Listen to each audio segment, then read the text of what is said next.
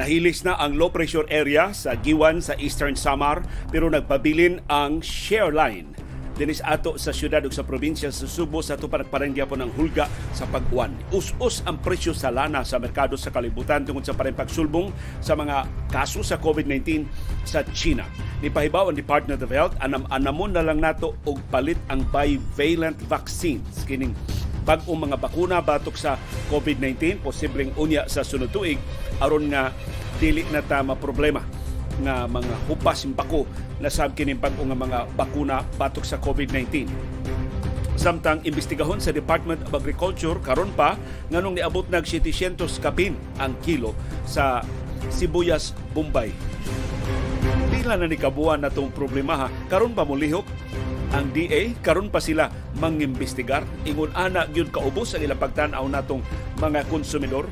Samtang kapin na tuto ka milyon ka mga SIM cards ang narehistro sa mga telco ning ikatuto na nga adlaw sa rehistrasyon sa mga SIM cards ubos sa SIM registration law. Karong hapon na sa update gikan sa Vatican mahitungod sa kahimsog kahimtang sa panglawas ni Pope Emeritus Benedict XVI seryoso gyud ang iyang kahimtang pero wa gyud siya specific na sakit tungod lang ni sa iyang pangidaron nga 95 na. Og nakalili taon sa may nahitabo sa liderato sa Philippine Sports Commission. Nganong kalit man na usap ang liderato pipila pa man kabuan nga naglingkod ang kanhi chairman nga si Noli Iyala gipulihan man o bagong chairman sa PSC. Nya na apil pag yung pagkatulo si Edward Haiko sa Subo. Ug doon na tayo update sa National Basketball Association. Apil na ang frustration gipadayag ni LeBron James samtang pila na lang kaadlaw ug magsaulog na siyang ika-38 na sumad sa adlaw na tawhan gusto siyang laing kampyonato sa NBA. Di kano siya gusto mag-dribble-dribble lang nga why klaro makasud ba sa kampyonato. Murag mensahe ni ngadto sa Los Angeles Lakers do something. Na injured si Anthony Davis, why klaro ang ilang supporting cast doon na pa ba mahimo ang Lakers pagsalbar sa nagpadayon nga season samtang nagkaduol na ang retirement ni LeBron James. Pero nagkaduol na sab ang history para ni LeBron pila na lang atong susihon pila na lang kapuntos ang kuwang ug iyan na maapsan si Karim Abdul-Jabbar isip top scorer sa NBA of all time. Ug doon na tayo pakapin karong hapon kay masayot nga nagsugod kay doon na may importante nga mga gimbuhaton ang team standings. Wild kaayo ang nangagi nga mga duwa. Kinsa na karoy number one nga team sa East ug kinsa na number one nga team sa West sa National Basketball Association. Sulti ayaw hilom. Pakabana ayaw pagluom. Imbitado ka kada hapon sa binayluay nga gawas ni. Sa panahom sa kilom-kilom. Live gikan diri sa Bukirang Barangay sa Kasili sa Konsolasyon dahil mo greet ninyo og maayong kilom-kilom si Sibi nga perting buho nga perting daghan ng gasa nga niabot. Karong hapon mao ni ang bagong gasa ni Sibi gikan ni si, ni Kuya Nem sa Seda. Doon na ni Kuya si Sibi nga si Nem sa Seda. Dili na niya ibuwag Nems. Dili niya ipa ipailog namo. Sa mao ni ang bagong duwaan ni CB Girl. Gikan ni Nem sa Seda. Gikan ni sa Singapore kining duwaan ni uh, CB Girl. Daghang salamat CB ha sa imong pagkuyog sa atong programa karong hapuna unya nakadawat sab ni si og daghan nga mga regalo gikan sa uban pa nato nga mga viewers pero di man nila ipasaba sib ang imong pina, ang ilang pinaskuhan nimo. Mas daghan pag regalo si CB kay namong Iris karong Paskuha og sa bag-ong uh, tuig. Pero malipayon in taong kay si CB sa mo ni labing unang panag-uban namong Pasko kay niaging Pasko ba yan nagkabuwag mi tungod sa bagyo nga si Odette. Ni dangop mami ni bakwit mami padong sa Blowwater sa Maribago si CB mo nabilin diri sa Bukirang Barangay sa Kasili sa Konsolasyon. Daghang salamat din ni Nems sa Seda na darawat na nako Nems ang imong aska daghanang kape nga mga gasa ni Nems sa Seda. Murag di gustos Nems makatuog mi diri sa Kasili. Pwedeng initang kape ha kay ako sang gisud ining mug nga kining insulated nga mug bisag unsa ka init sa kape dili mo abot sa imong uh, kamot gasa ni giveaways ni sa bagong kasal si Ulysses Bon og si Perzia Luis Pableo Julia ang bag-ong magtiayon. Salamat kayo JR og Zea sa inyong gasa namong Iris. Og so si Iris mo labihan ka malipayon pertindaghanan niya sinugatan gikan ni Ma'am Calypso Nugar og ni Genevieve og ni Tim og ni Maureen gikan sa Estados Unidos. Maka naka nag-bake si Iris diri og ahat aron sa pagpatilaw sab ni Ibib sa iyang ah, mga luto diri sa among kusina. Unya, i-welcome sa din nato ni Asad si Morin. Duha man ni ka Morin sa pamilyang classmate Yul. Ang Morin gamay mo ni anak ni Ibib ug ni Tim. Ang Morin dako mo ni anak ni classmate Yul ug ni Ma'am Gasper na uli sa gikan sa Canada pero murag kadiyot ra kay ni bakasyon ni Morin para lang gid sa reunion sa ilang pamilya atol sa Pasko ug bagong tuig and of course sa kasal sa iyang kuya JR nga naminyo ni Seya sa niaging adlaw. CB girl, has kong kiata ni CB. Ang low pressure area nga nahimutang sa Giwan sa Eastern Samar nahilis na alas 8 pa ka ganyan ang buntag. Pero nagpabiling hulga din sa atong syudad ug sa probinsya sa Sugbo ang share line.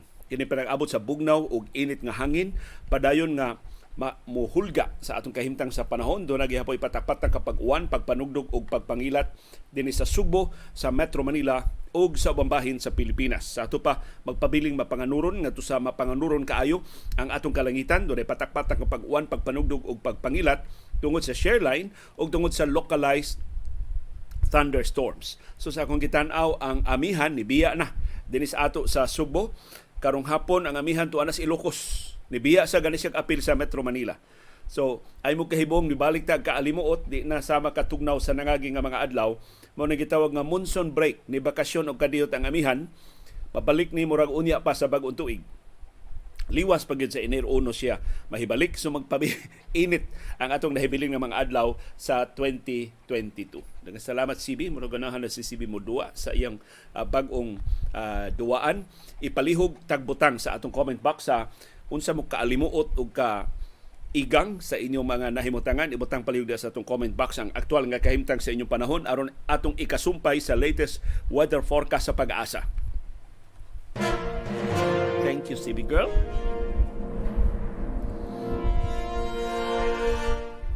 Og ang maayong balita gikan sa world market ang padayon nga pag-us-us sa presyo sa lana sa merkado sa kalibutan. Ang padayon nga pag-us-us sa presyo sa lana sa unang mga oras sa trading sa adlawng Huwebes nagumikan sa padayong pagsulbong sa mga kaso sa COVID-19 sa China. Nakapa out ni sa paglaom sa mga oil traders nga makarecover ang ekonomiya sa China ug mahibalik ang ilang naandan nga fuel demand o konsumo sa lana. Kay ang China man mo'y labing dako nga importer sa krudo sa tibuok kalibutan. Laing hinungdan nga nius-us ang presyo sa lana mao ang pagduda sa mga oil traders pila gyud ang tinuod nga bag-o mga kaso sa COVID-19 sa China. Kay gidudahan ang China nga wa magsulti sa tinuod. Kuwang kaayo ang mga detalye mahitungod sa bag-ong COVID-19 surge nga nahitabo sa tibuok China. For example, why idea ang ubang kanasuran unsa ni nga mga sub-variants ang nikatap diha sa China. Aron nga barbana-bana nila, doon na ba sila ini maong sub-variant, bag-o ba ni nga sub-variant, mas severe ba ni, makritikal ba simbako ang mga pasyente, wa nang kasayuran na gihatag sa China. Ug ang China ni insister, Mauro na kasayuran nga ilang ihatag nga nisulbong ang ilang mga kaso, minilyon ka kaso kada adlaw, unya mura lang gusto nila dawaton na, na sa ubang kanasuran sa kalibutan. Mao nang ang Pilipinas, ang Estados Unidos, ang Italia ug ubang kanasuran ni higpit sa ilang pagdawat sa mga turista o mga bisita gikan sa mainland sa China tungod sa mga pagduda sa official data nga gipagawas sa Ministry of Health sa China ang China padayon sab nga nipaluag sa labing higpit nga mga COVID-19 restrictions nga ilang gipatuman sa niaging kapin sa tuto ka tuig.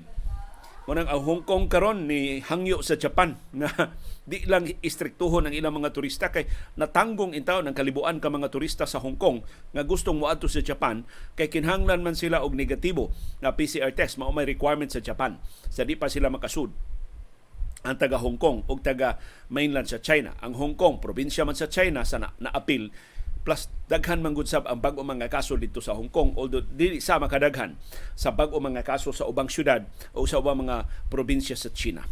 So sa laktod pagasulti ang kabalaka nga gitaguan sa China ang tinuod nga extent sa pagsulbong silang bag-o mga kaso sa COVID-19 usas mga rason ngano nga padayong ni us-us ang presyo sa lana. Hinaot magpadayon ni sa mosunod pagid nga mga adlaw o mga oras aron nga kung mahimo wa na lay uminto. Unya sa sunod semana kung mahimo las lasan pa ang atong presyo sa lana. Unya sa Martes sunod semana pohon. Gipahibaw sa Department of Health nga doon na sila'y pasiunang sabot-sabot sa mga manufacturers sa bivalent vaccines batok sa COVID-19 pero sa di pa arita sa investigasyon sa Departamento sa Agrikultura ining pagpadayon pag-umento sa presyo sa sibuyas Bombay. Ang latest data nakuha sa DA sa ilang monitoring sa mga public markets dito sa Metro Manila niabot na og 720 pesos per kilo ang sibuyas Bombay. Diri sa ato, doon na tay viewer nga makaanha sa carbon kada pila ka adlaw, mga 470 pa man ang pero pila na to kaadlaw ang nilabay ang iyang notisya nato.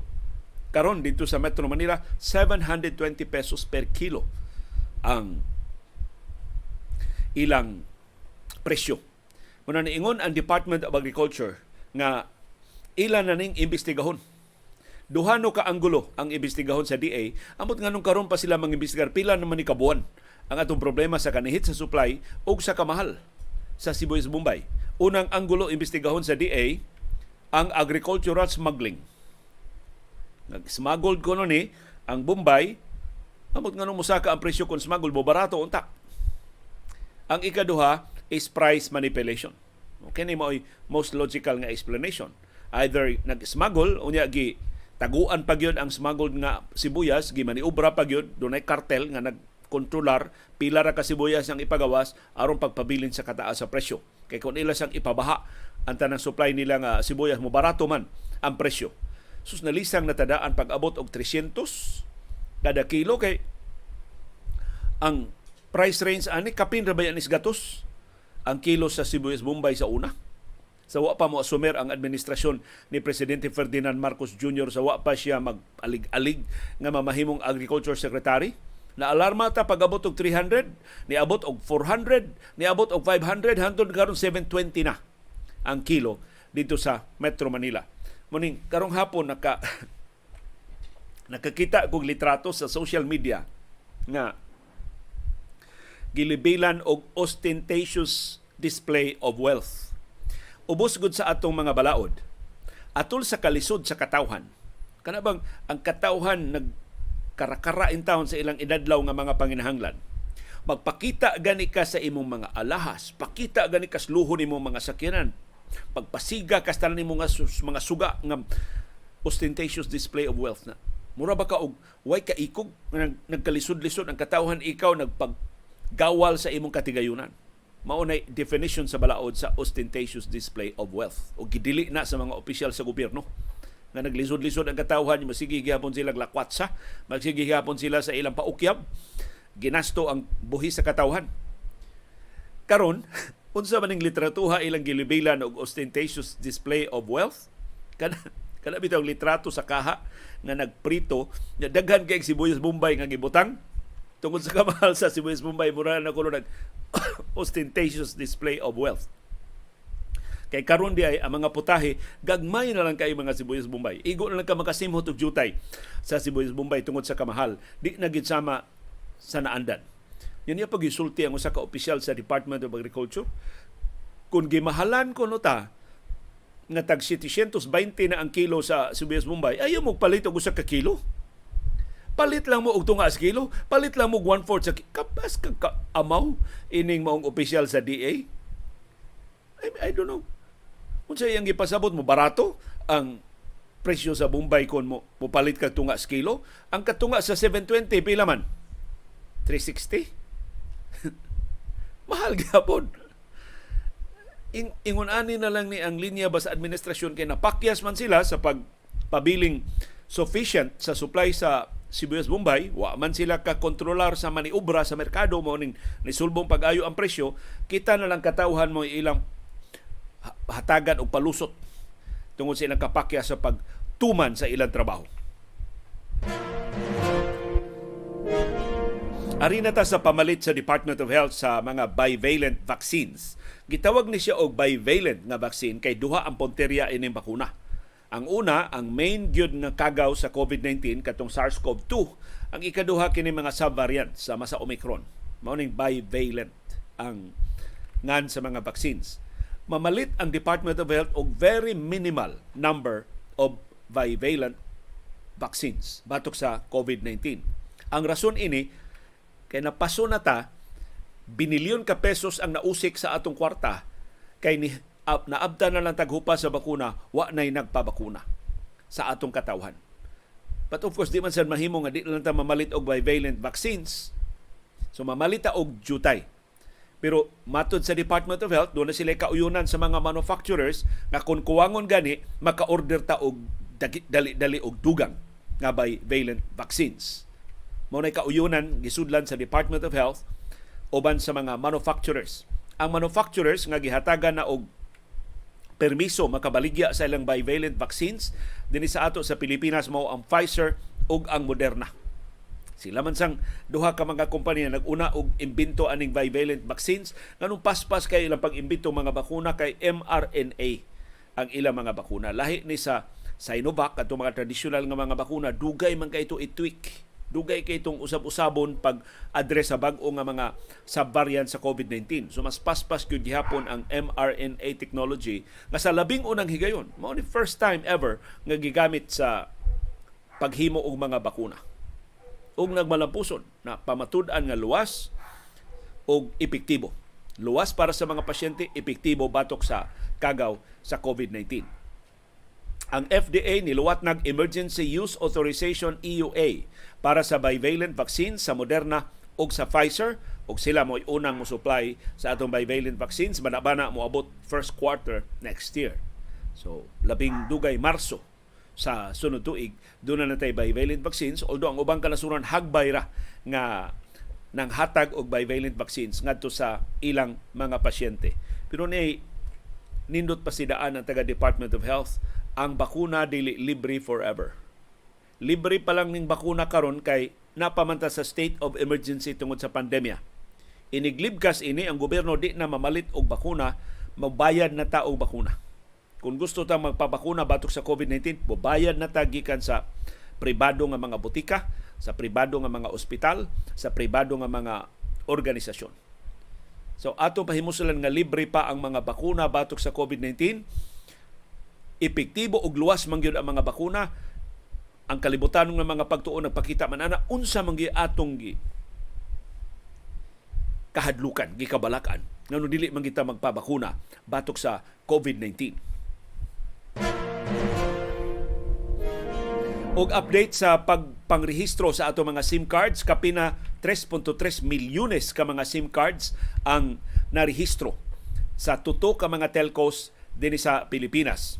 Ang exact number nga gipagawa sa National Telecommunications Commission NTC 3.319 million ka mga SIM cards ang na-enroll as of December 28 so hangtod ni gahapon ang numero updated nga numero sa National Telecommunications Commission ug dunay breakdown 530,424 ang SIM cards na rehistro na sa Dito Telecommunity 1,769,374 ka SIM cards na rehistro na sa Globe Telecom Incorporated.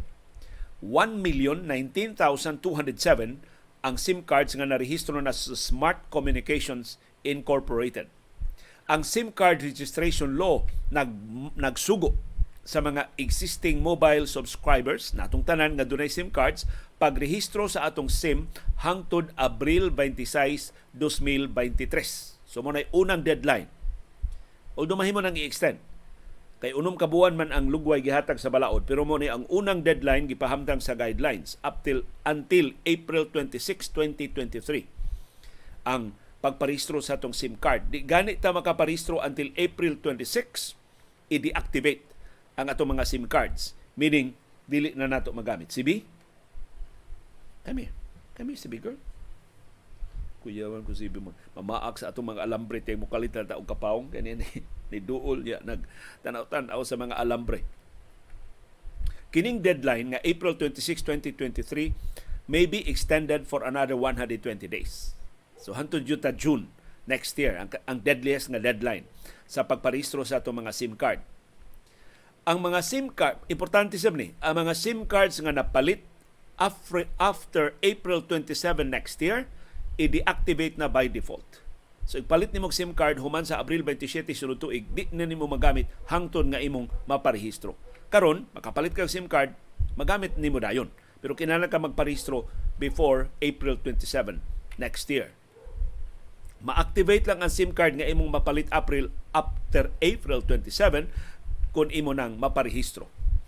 Sa pagkakaroon, lima kagatos na ka mga reklamo. 500 complaints ang nadawat sa Department of Information and Communications Technology DICT sa pagparehistro sa mga SIM cards. 481 ang mga reklamo nga nadawat sa DICT as of today. 195 ka mga reklamo sa Smart, 121 ka reklamo sa Globe, 83 ka reklamo sa Talk in Text, 41 ka reklamo sa Dito, 20 ka reklamo sa TM, 14 ka reklamo sa Sun Cellular, napay Sun Cellular, o ano pa may Sun, no? bisag smart na may tag-iya, o pito ka reklamo sa Gomo, ang Globe ni. Ang mga reklamo, kasagaran na sentro sa kalisod pag-access sa mga registration sites sa mga telcos o ang pagkumpleto sa registration process. Nakarong hapon, nisuway na sa ko parehistro pagbalik sa SIM card ni Iris. No? Kaya mao man tuwa na to maparehistro. Nilampos na ko, giingnan na lang hinuong ko, pag encode na ko sa number nga, this number has already been registered. Wa man ko kalahos sa niagi. So, I don't know. Uh, maybe usa atong akong katapusan nga mga items na kalahos wa lang ko nila ma-inform. Kaya di ba hatagan man ka nga og notisya nga nilampos na ang imong registrasyon, wa lang tiyali ko nila ma-inform or naabdan lang to sa pagkahagsa sa ilang website pero giinan ko rehistrado namin duhang iris ang among duha ka SIM cards. Rehistrado na. Ako isuway og parehistro kini mga SIM nga wa na ko gamita. Doon naman ko yung mga SIM nga gipamalit pero wa na ko gamita. So ay nako parehistro aron lang maka-istorya ko ninyo sa uban nga mga networks. Doon na pa koy usa ka SIM diri nga dito, doon na sa koy usa ka SIM nga smart.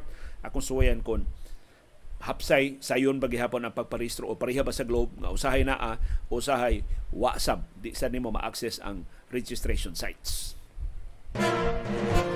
Doon ay update ang Vatican sa kahimtang sa panglawas ni Pope Emeritus Benedict XVI.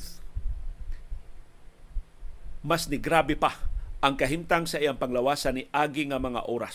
Sus inuras ang monitoring sa mga doktor. Wa ang mga doktor actually nag-apong na ni Pope Benedict XVI sukad pas na nangagi nga mga adlaw.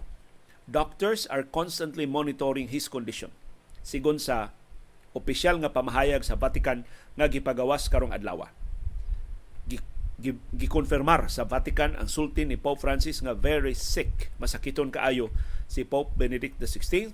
In fact, ni auhag ng hangyo si Pope Francis og mga pangaliya para ni Pope Benedict XVI. Nga unta, giyahan siya sa ginoo, hikapon ang iyang sakit sa labawng makagagahom hangtod sa katapusan niya nga ginhawa.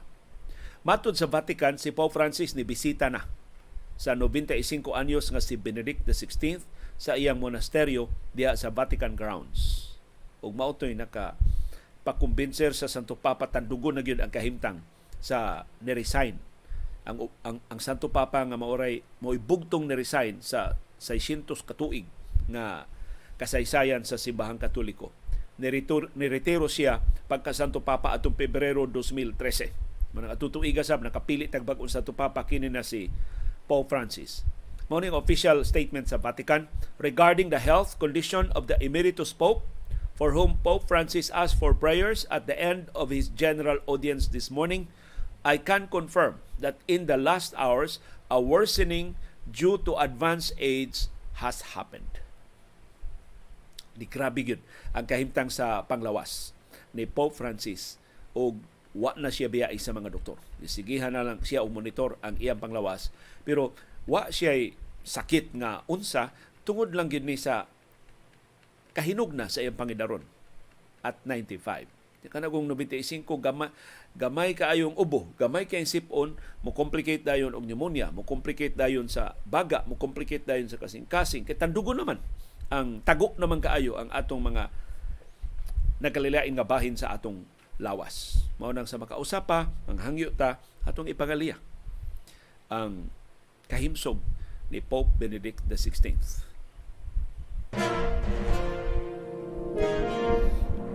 Ug nakalili na ta, unsay posibleng hinungdan nganong kalit ka ining nausab ang liderato sa Philippine Sports Commission. Ang appointment ini bag-ong chairman sa PSC nga si Richard Bachman gipirmahan ni Executive Secretary Lucas Bersamin adto pang Disyembre 23. So, ang nipirma dili si Presidente Ferdinand Marcos Jr. although authorized nga mo pirma sa mga appointment papers si Executive Secretary Lucas Bersamin. December 23 pa gipagawas liwas Pasko na. Gahapon pa man gipagawas sa Office of the Press Secretary. Kalit kaayo nga gipulihan ni Bachman si Noli Iyala ang kanhi chairman sa Philippine Sports Commission nga kanhi commissioner sub sa Philippine Basketball Association o kanhi executive director sub sa, maha, sa Samahang Basketball ng Pilipinas. Ni ay posible nga rason ngano nga naputol ang termino pila ra ka buwan September 1 pa man tos Noli Iyala naka-asumer, wa na abti og Enero. Sa so, pa September, October, November, December, less than 4 months si Noli Iyala si ang kay ang nagtudlo day niya mao si kanhi Executive Secretary Vic Rodriguez. So murag kota ni siya ni Rodriguez. Unya si Bersamin pang-review man niya ang mga appointments ni Rodriguez. Usa si Noli Iyala lang nakitaan gipulihan ni Richard Bachman. Si Bachman lapad kaayo og business management degree, uh, business management uh, experience, doon na siya degree gikan sa Lasal. Unya taas sa iyang track record sa sports administration. Human siya nahimong team manager o governor sa Alaska Aces. Ang kanhi Lasal player, so basketballista sa siya sa Lasal, maoy pangu sa PBA 3x3 o sa UAAP Basketball Commission. Si Bachman nahilambigit sab sa pag-organisar sa 2023 FIBA International Basketball Federation World Cup nga dumalahon sa Pilipinas uban sa Indonesia ug sa Japan unya sa sulod tuig. Kini si Bachman sakop ni sa Grand Slam winning team sa Alaska adtong 1996.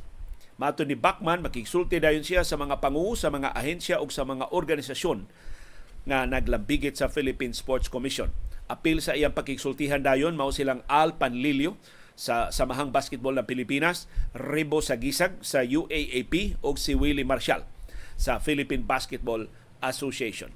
Gitudlo uban ni Bachman mao ang sugboanon na si Edward Haiko, ang kani chairman sa Cebu City Sports Commission, ang fencing Olympian nga si Walter Torres o ang original nga gitudlong commissioner sa PEC nga si Bong Ku ang ikaupat nga lingkuranan sa Philippine Sports Commission nagpabiling bakante pero gitakdang doon na, na siya itudlo silang Bersamin o si Presidente Marcos sa dili madugay. Ni ang resulta sa mga duwa sa National Basketball Association karong adlaw, ang Detroit Pistons ni lubong sa Orlando Magic 121-101 pero nagkarambula atol sa duwa gi-eject ang tuto ka mga magdudua silang Killian Hayes, si Mo Wagner o si Hamido Diallo. Tungod sa ilang sinumpagay nga niulbo sa second quarter sa duwa. Si Wagner sa Orlando Magic nagukod sa bola sa backcourt gigukod si ni Hayes.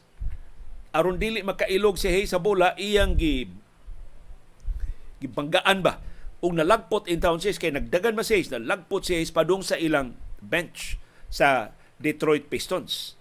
Si Diallo pagkakita niyang gipariglahan ni Wagner si Hayes, iyang gitukmod si Wagner gikan sa buko sa iyang luyo.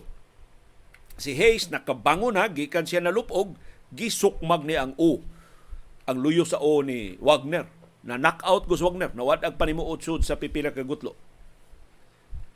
Ug mao nga ang ang bench sa Orlando Magic ni barog. Unya kana violation na ha. So probably suspenso ni at tanang mga magdudua og coaching staff sa Orlando Magic ambot unsay desisyon ani sa National Basketball Association. Pipila ka mga assistant sa Pistons mao ni cover ni Wagner. Mao tungwa matiwasi og kulata sa ubang mga magdudua sa Pistons og nalikayan ang mas dako pa nga karambola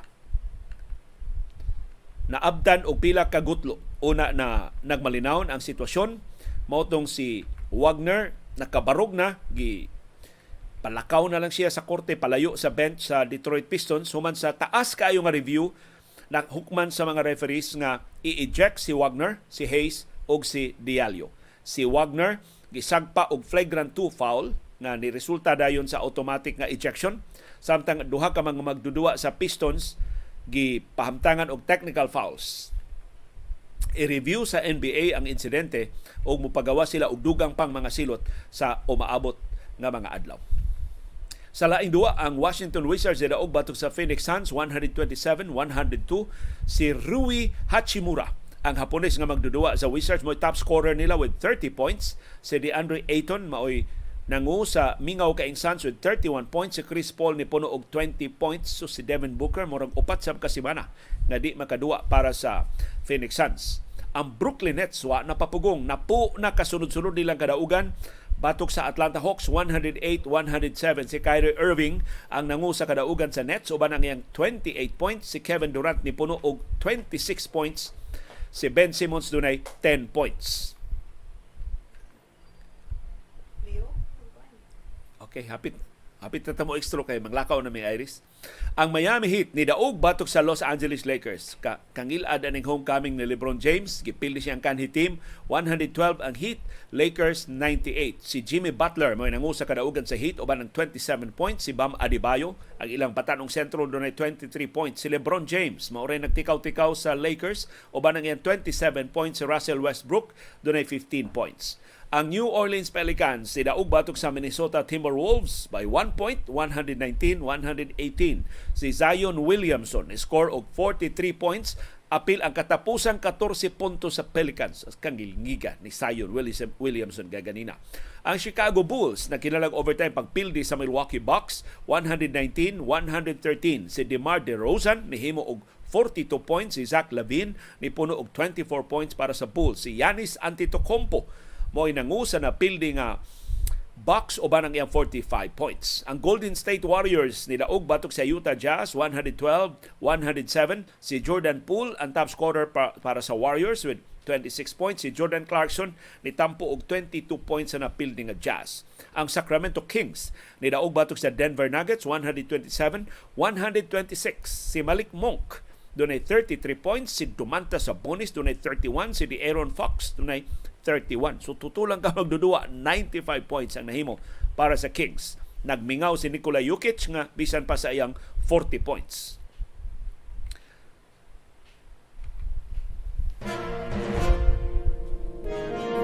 Pila na lang kaadlaw og magsaulog na si LeBron James sa iyang ika-38 nga sumad sa adlaw na tawan. Pero karong adlaw wa kapugong si LeBron sa iyang gibati ni padayag siya og kahimangod nga wa siya klarong supporting cast diya sa Los Angeles Lakers.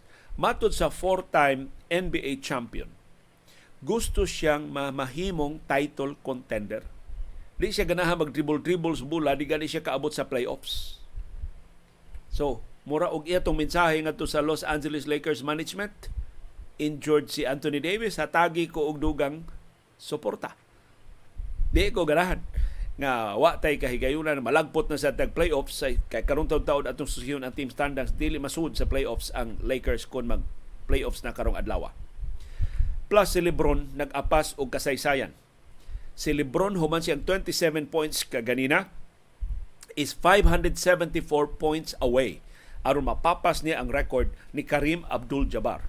Si Karim dunay 38,387 points. Siya mo'y top scorer of all time sa NBA. Si LeBron James mo ikaduha with 37,813.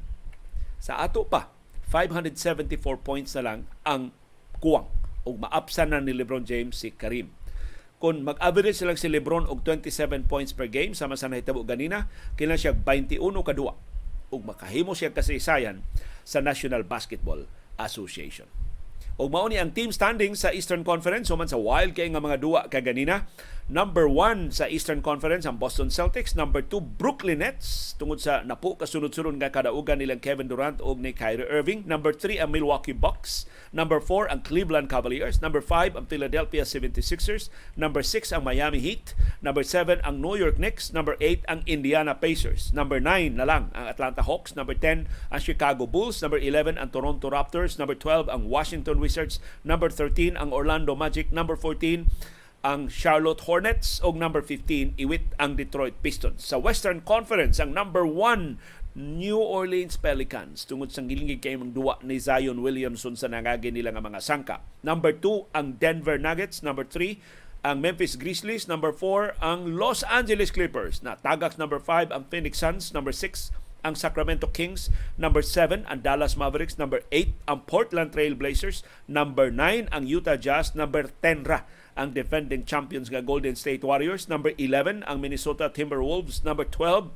ang Oklahoma City Thunder, number 13 ra ang Los Angeles Lakers, number 14 ang San Antonio Spurs, number 15 ang Houston Rockets